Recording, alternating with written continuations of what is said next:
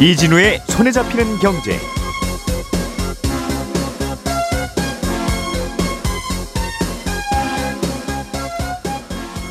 안녕하십니까 이진우입니다. 우리나라에서는 건설회사가 아파트를 짓다가 부도나 파산 등으로 아파트를 다 짓지 못하면 어, 주택도시보증공사 HUG가 아, 돈을 들여서 대신 아파트를 지어서 완공을 해줘야 하는 일종의 분양보증 보험이 있는데요. 최근에 건설사 부도로 인해서 어, HUG가 분양보증 보험금을 지급하는 일이 꽤 늘어났습니다. 17년 만에 최대치인데 앞으로도 더 늘어날 거라는 잿빛 전망이 나오고 있습니다. 앞으로 아파트의 층간소음이 기준치에 미치지 못할 때는 시, 시공업체가 보완 시공을 해야 되고 어, 이행하지 않으면 준공 승인을 받지 못하게 됩니다. 층간소음 문제의 실마리가 이번 규제 변경으로 가능해질 수 있을지 잠시 뒤에 자세히 좀 알아보겠습니다. 지난해 우리나라 중앙정부, 지방정부와 비영리 공공기관 같은 공공부문의 부채가 1,600조 원에 육박해 역대 최고치를 또 경신했습니다. 12월 15일 금요일 손에 잡히는 경제 시작합니다. 우리가 알던 사실 그 너머를 날카롭게 들여다봅니다. 평일 아침 7시 5분 김종배의 시선 집중.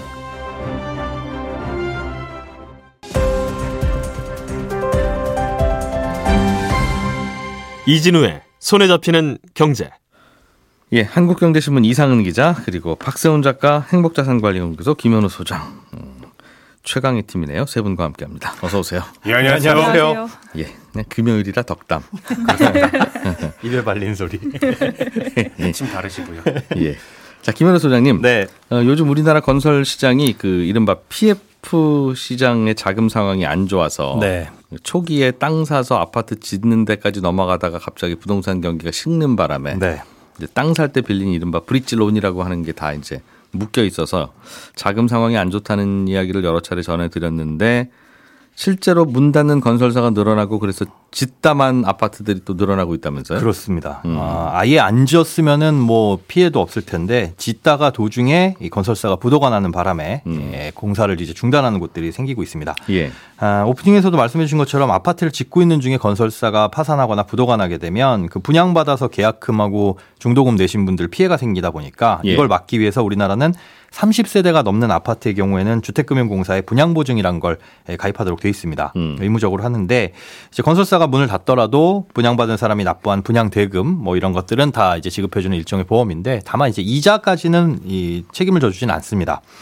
근데 올해 들어서 이 분양 보증 사고가 11건이 발생했어요. 과거에도 음. 없는 건 아니었는데 작년하고 재작년에는 전혀 없었다가 2019년에 한 건, 2020년에 8건 이렇게 있었고요. 예. 지금 이 11건 7,500억 원 정도가 예, 발생을 했는데 2012년 이 9,500억 원 정도 규모로 발생한 이후에 최대 규모입니다. 음. 아, 이게 건설 경기가 안 좋은 탓인데요. 이, 이렇게 부도 처리된 건설사들이 늘어나면서 분양 사고도 늘어나게 된 거고 지금 수도권하고 지방 가리지 않고 전국적으로 발생하고 있습니다.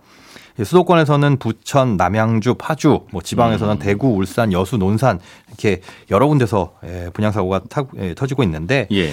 정부에서는 뭐 PF 만기를 연장해주는 조치 같은 걸 취해주고 있지만은 며칠 전 이제 정부에서 부실한 사업장은 차차 정리에 들어가겠다 아, 이런 음. 방침을 밝힌 바가 있었죠. 이 분양도 잘 되지 않고 또 미입주도 늘고 있는 이 지방 같은 경우에는 앞으로 상황이 더 안 좋아질 수도 있습니다. 정부도 기다려 보면 부동산 경기 다시 살아나서 어, 네. 희생되는 업체들이 좀 적지 않을까 생각해서 일단은 버텨본 건데 그 예. 이제 버텨서 해결될 거는 아닌 것 같다는 쪽으로 조금씩 조금씩 기우나 봐요. 그렇습니다. 음. 앞으로 더 심각해질 것이다라는 전망도 나왔는데요. 건설산업연구원에서 발표한 내용인데 최근 준공을 앞둔 건축 공사 같은 경우는 그나마 활발히 이루어지고 있고 돈이 들어오고는 있지만 음. 건설 수준은 점점점 감소하고 있어서 앞으로 건설 경기는 더 안 좋을 것이다 이런 예측이 나왔습니다. 네. 예, 건설업체는 이제 수주를 받아서 계약 이후에 뭐 착공하고 준공하면서 돈을 착착착착 받게 되죠. 음. 아, 그래서 이제 건설 수주가 곧 건설 경기의 선행 지표로 쓰이는데 아, 착공이 시작되면 뭐 시공 실적에 따라 돈이 들어오긴 하지만 수주 받은 다음에 바로 착공하는 경우는 없습니다. 거의 없죠. 이제 경기에 따라서 지연될 수도 있기 때문에 실제로 돈이 얼마나 들어왔느냐 이걸 보고 건설 경기의 현재를 파악하는데 음. 그걸 이제 건설 기성이라고 하고요. 예. 이 선행 지표하고 동행 지표 추이를 보고 건설 경기를 파악합니다. 근데 건설 기성이 정점을 찍고 상승세가 점점점 꺾어지기 시작한다는 건 과거 언젠가의 특정 시점부터 착공이 줄어들었다는 뜻이잖아요.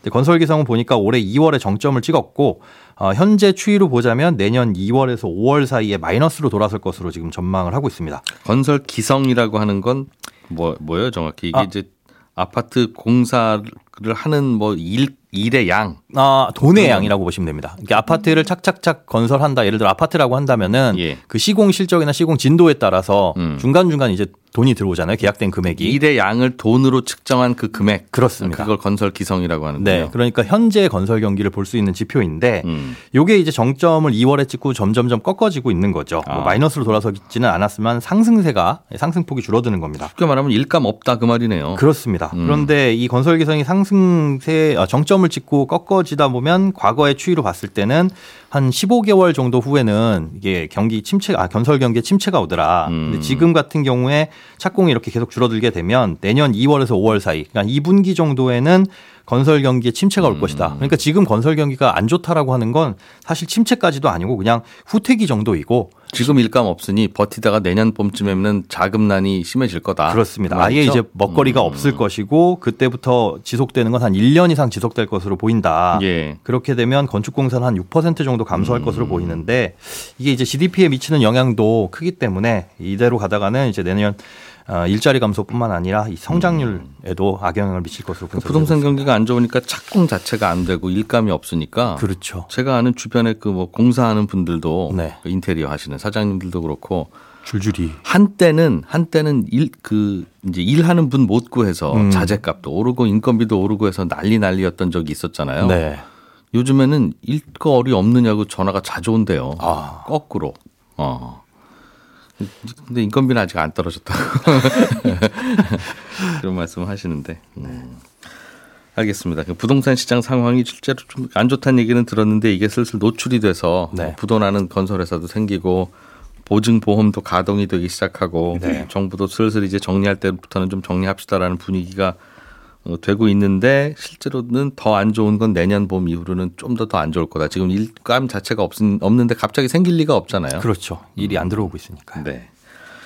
자 이상은 기자가 준비해 오신 소식은 아파트 층간 소음이 네. 이게 기준에 미치지 못할 때라고 설명을 해드렸는데 층간 소음이 기준에 미치지 못하면 좋죠. 작다는 뜻이면 아, 그게 그렇죠. 네네네. 네. 여기서 지- 네, 기준을 미치지 넘어- 못한다는 건 때. 층간 소음이 너무 심할 네, 때는 네, 네, 너무 심할 때. 음, 시공업체가 보완 시공을 해야 되고 네. 그 아파트 다 짓고도 더 주- 다시 손봐줘야 된다는 건가 봐요. 네, 그렇습니다. 음. 그 사실 그게 상당히 좀 심한데요. 환경공단에서 층간 고- 소음에 관한 상담을 받고 있는데 이 상담 건수가 2019년에는 2만 6천 건 정도였습니다. 1년 동안에.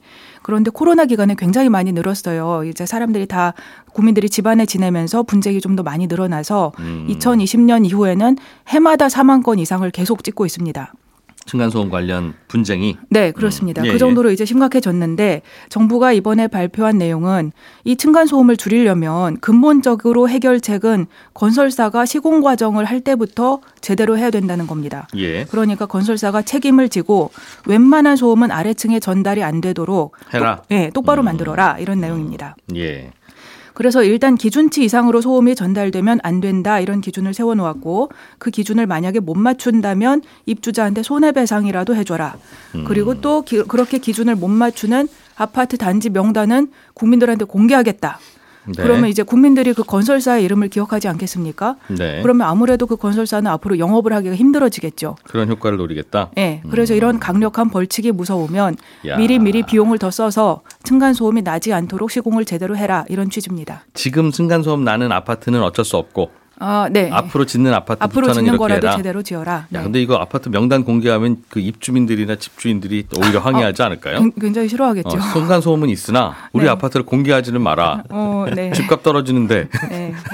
그런 민원이 상당히 발생할 실제로 그래서 할- 어떻게 될지는 좀 봐야 될 것 같습니다만. 알겠습니다. 어, 그럼 층간 소음 기준치라는 게 있을 거 아닙니까? 요거보다 더 나면 잘못 시공하니까 시공 다시 하세요 하는. 네, 맞습니다. 정부가 제시한 기준은 49 데시벨인데요. 그게 어느 정도 냐면 조용한 사무실입니다. 그 조용한 사무실이라고 하는 것은 뭐 복사기도 돌아가고 음. 또 컴퓨터 타자 치는 소리도 조금 나고 예. 사람들이 조금 다니고 작게 대화도 하고 이런 정도의 환경입니다.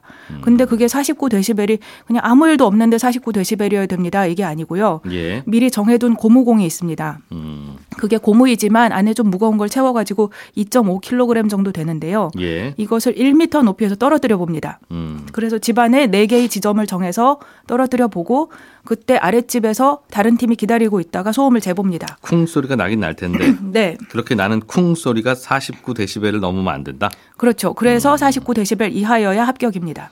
그렇게 재는 건데. 음. 알겠습니다. 네, 이걸 맞추기 위해서는 바닥을 조금 더 두껍게 하고 또 충격 흡수가 잘 되는 소재를 넣어야 되니까 아무래도 공사비가 좀 늘어나겠죠.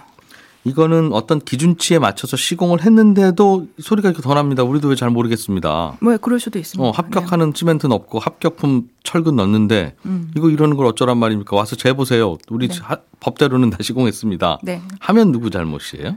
그래도 그- 건설사 그래도- 잘못입니다. 아, 소음이 네. 들리면 그 자체를 네. 알아서 책임져라. 네, 그거를 음. 맞출 때까지 보안 시공을 더 하라는 거고요. 예. 그렇게 만약에 못하면 준공 승인을 안 내주겠다는 게 원칙입니다. 음. 근데 이제 실제로는 현장에서 해보면 여러 가지 사정으로 뭐 공법이 뭐 그게 조금 층간 소음에 좀 불리하다든가 아니면 이제 건설사가 영세해서 아 우리가 보안 시공을 그렇게 충분히 할 만한 자금의 형편이 되지 않습니다 이런 상황이 있을 수 있잖아요. 예. 그럴 때에는 손해 배상을 해주라는 겁니다. 음. 그러면 이제 얼마를 배상해 줘야 되느냐 이것도 사실 국민들이 좀 궁금한 부분인데 예. 현재 가이드라인을 정부가 만들고 있습니다. 이거를 너무 낮게 산정을 하면 의미가 없고. 그렇죠. 건설사들이 아 그거 공사비 더 쓰는 것보다 그냥 우리 돈 주고 말고 싶다 이렇게 할 수 있지 않습니까? 예. 그러니까 그렇게 되지 않도록 추가적으로 발생되는 공사비하고 그리고 음. 공사 때문에 입주가 지연될 때 배상해 줘야 되는 그 금액하고 이거를 합친 거 이상으로 손해 배상금을 정하겠다고 합니다. 음. 아, 여쭤봤지만 이미 지은 아파트는 어쩔 수 없고 지금부터 짓는 아파트는 이런 규정을 적용하겠다는 뜻이라면 네. 언제부터 짓는 것부터 그렇다는 거예요? 빨라도 내후년 2025년쯤부터 적용이 될 것으로 예상이 됩니다. 왜냐하면 이게 주택법을 바꿔야 되는데요. 예. 근데 법을 바꾸려면 국회를 통과해야 되고 예. 근데 내년 4월에 이제 총선이 있으니까 지금 국회의원들이 할 수는 없고 내년 4월에 새로 뽑힌 국회의원들이 다시 이제 6월부터 논의를 하기 시작하면 아, 시간이 좀 걸려서요. 지금부터 내년 4월까지 지금 국회의원들은 놀아요? 아, 뭐.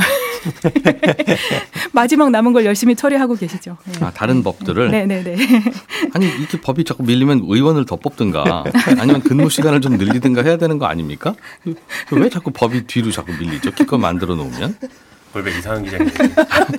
아니 이상한 기자님께 뭐라고 하는 건 아니라 계속 이렇게 밀리는 거면 네. 진짜 의원이 모자란 건지 네. 아니면 법을 너무 많이 만들고 있는 건지 음, 뭐좀 점검을 좀 해서 네, 좀 많이 음, 만드는 바- 거 아닌가? 입법 발의를 조절하든 의원 숫자를 조절하든 아니면 근무 시간을 좀 늘리든 음, 해야 될 것 같기는 한데 네. 공장이라면 벌써 그렇게 했을 텐데 어, 그렇죠. 왜 네. 국회도 똑같이 일하는 곳인데 왜 그거는 그렇게 방치합니까? 라는 의견이 있을 수도 있겠다. 네, 제 알겠습니다. 의견이 아니라. 이렇게 이런저런 순간 소음과 관련한 뭔가 규제가 늘어나면 뭐 기대도 되고 당연히 그렇게 집은 조용하게 지어야지라는 생각은 들지만 네. 또 이제 분양가 오르는 거 아닌가 이런 걱정도 살짝은 들어요. 예, 분양가는 아무래도 조금 늘어나는 요인이 될 것으로 생각이 되고요. 어떤 언론 보도는 이제 3% 정도 늘어날 것이다 이런 전망도 했는데 이제 그게 확실한 어떤 기준이 되기는 조금 어렵고 좀 예. 봐야 될 것 같습니다. 또 이제 층간 소음이 얼마나 줄어드느냐 이것도 사실은 이제 신축 아파트에만 이런 규정이 적용되는 문제도 있고 또 구축에 대한 여러 가지 어 그런 정책도 있습니다만 이제 좀 제한적이니까요.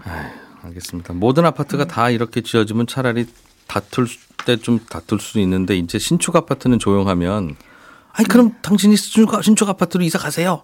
라고 하는 게 서로 이제 그게 말이 되네. 이제 이런 비어도 여기 살잖아요.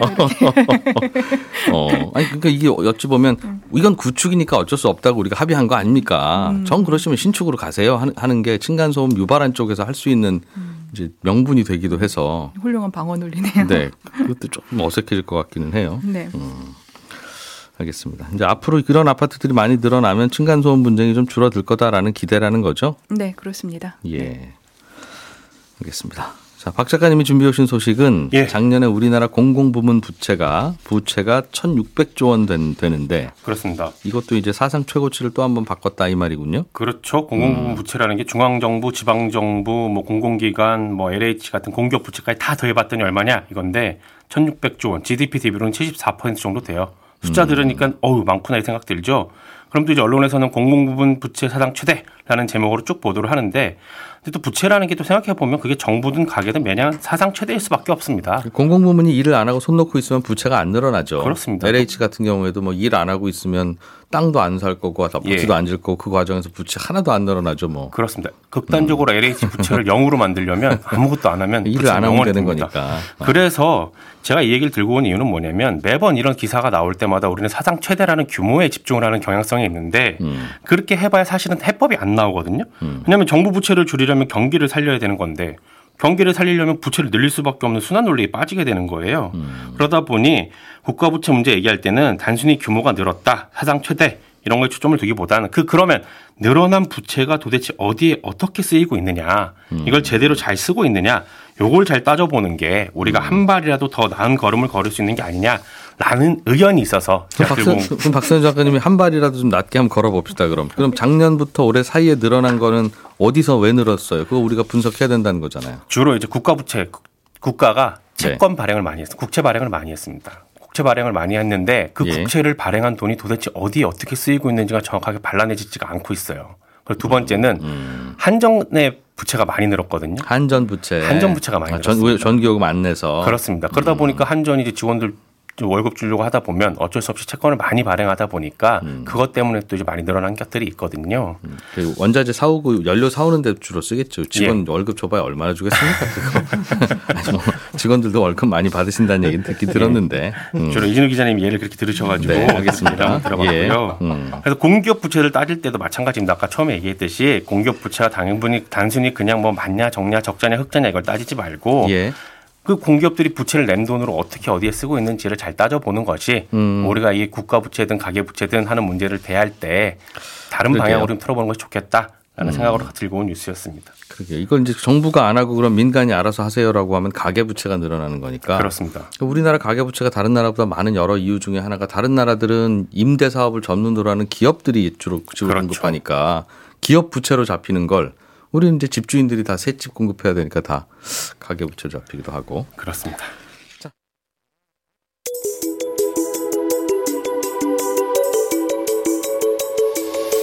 경제를 생각하는 사람들의 즐거운 습관 이진우의 손에 잡히는 경제를 듣고 계십니다. 매주 처음과 끝에 찾아가는 특별한 코너 친절한 경제가 이어집니다. 네, 오늘은 청취자 이세영 씨가 보내오신 질문입니다. 얼마 전에 상가 지분 쪼개기를 금지한다는 뉴스를 듣다가 아, 아파트를 재건축하면 상가 갖고 있는 분들도 그동안 새 아파트를 갖게 되고 심지어 상가 지분을 10개로 쪼개면 그 지분을 나눠 가진 10명도 다 새 아파트를 하나씩 받을 수 있었다는 걸 뒤늦게 알게 됐습니다. 아파트를 재건축하는데 왜 상가 소유자들에게도 아파트를 그동안 줬던 건가요? 상가 소유자들은 아파트를 받을 수 없도록 법을 만들면 쪼개기를 하든 말든 아무 문제가 없어지는 건 아니었습니까? 이런 질문을 주셨습니다. 재건축 재개발은 사실은 그 개념만 생각하면 복잡할 일 다툴 일이 하나도 없습니다. 결국 건물을 다 밀고 빈 땅에 재건축을 하는 거잖아요. 그러니까 재건축하기 전에 각자 갖고 있던 땅 지분의 가치를 수첩에 다 적어놨다가 거기에 비례해서 새로 지은 아파트의 소유권도 나눠 갖고 이 과정에서 아파트 주인은 아파트를 받고 상가 주인은 상가를 받고 그러고 나서도 남는 돈이 있으면 역시 땅 지분에 비례해서 나눠 갖고 또 뭐 모자라는 건 역시 땅 지분에 비례해서 추가로 내면 이게 서로 싸울 일도 없고 참 간단할 텐데요. 재건축 재개발에서 생기는 모든 복잡한 다툼은 재건축을 하려면 소유자 75%의 동의가 있어야 된다는 규정 때문에 생깁니다. 무슨 말이냐면 재건축을 추진하려면 땅 지분으로 75%의 동의가 있어야 되는 게 아니라 머릿수로도 75%의 동의가 있어야 된다는 법이 있다 보니까 땅 지분은 적지만 투표권은 한 장 갖고 있는 주식으로 치면 개미 투자자들의 표가 아쉬울 때가 꽤 많고요. 그러다 보니 재건축 재개발을 추진하다 보면 항상 큰 땅 가진 분들은 자기 권리에 비해서는 좀 손해를 보고 작은 땅 가진 분들은 가진 땅에 비해서는 이익이 좀 크게 돌아가게 되어 있습니다. 그렇다 보니까 재개발 지역에서는 빌라 하나를 막 10가구로 쪼개기도 하고 그러는 거거든요. 땅 지분 가치대로만 이익이 나눠지면 통으로 갖고 있던 10개로 쪼개든 이익이 동일하니까 굳이 쪼개지 않는데 이게 동의를 얻어내기 위해서 개미 투자자들의 이익이 좀 더 나도록 해놨기 때문에 똑같은 땅도 잘게 쪼개면 이익의 총합이 늘어나게 되는 겁니다. 아파트도 지금은 상가가 있지만 나중에 재건축하면 상가는 없어도 될 수도 있잖아요. 가게는 길 건너 마트 이용하면 되니까 상가 자리에도 그냥 아파트 지읍시다 할 수 있고 마침 아파트 소유자들로만은 동의율이 잘 안 나오면 상가 소유자들에게도 투표권을 주고 나중에 아파트 드린다고 합의하는 경우가 많습니다. 조합원들이 뭐 자기들 땅을 그렇게 합의해서 그렇게 쓴다는데 외부에서 그래라 말라 할 권리는 없으니까요. 그러다 보니 상가 조합원들은 내 상가가 땅 지분이 10평인데 이걸 5개로 쪼개서 땅 지분 2평인 상가 5개로 만들면 땅 지분 10평인 상가 하나에 돌아가는 수익보다 어, 더 많아지겠구나 하는 계산을 하고 5개, 10개로 막 쪼개서 파는 겁니다. 그러면 재건축의 혜택을 나눠가는 개미 투자자들이 너무 많아지게 되고 그러면 기존 조합원들의 이익도 침해되고 결국 그것 때문에 재건축이 진행이 안 되기도 하기 때문에 이번에 상가 쪼개기를 막은 거고요. 그러니까 이게 근본적으로는 말씀드린 대로 땅 지분 10평을 혼자 갖고 있을 때나 10명이 나눠 갖고 있을 때나 10평 가치에 대한 보상은 항상 동일해야 되는데 이게 주민 합의가 돼야 추진되는 재건축 재개발의 특성 때문에 한 평짜리 지분을 가진 10명의 목소리가 10평짜리 지분을 가진 한 명의 목소리보다 더 크게 반영되고 이익도 더 많이 가져가기 때문에 생기는 문제입니다. 생각해보면 원칙적으로는 공정하지 않은 나눔 방식이지만 이게 또 공정하게만 배분하면 나는 재건축 재개발 반대하겠다라고 하는 분들이 생기고 그러면 일의 추진이 안 되니까 좀 불공평해도 개미 투자자들에게 혜택을 더 주고 다수결로 밀어붙이는 그런 방식이 사실은 지금의 재건축 재개발 방식이라서 그렇습니다. 네, 청취자 이세영 씨께는 저희가 준비한 선물 보내드리겠습니다.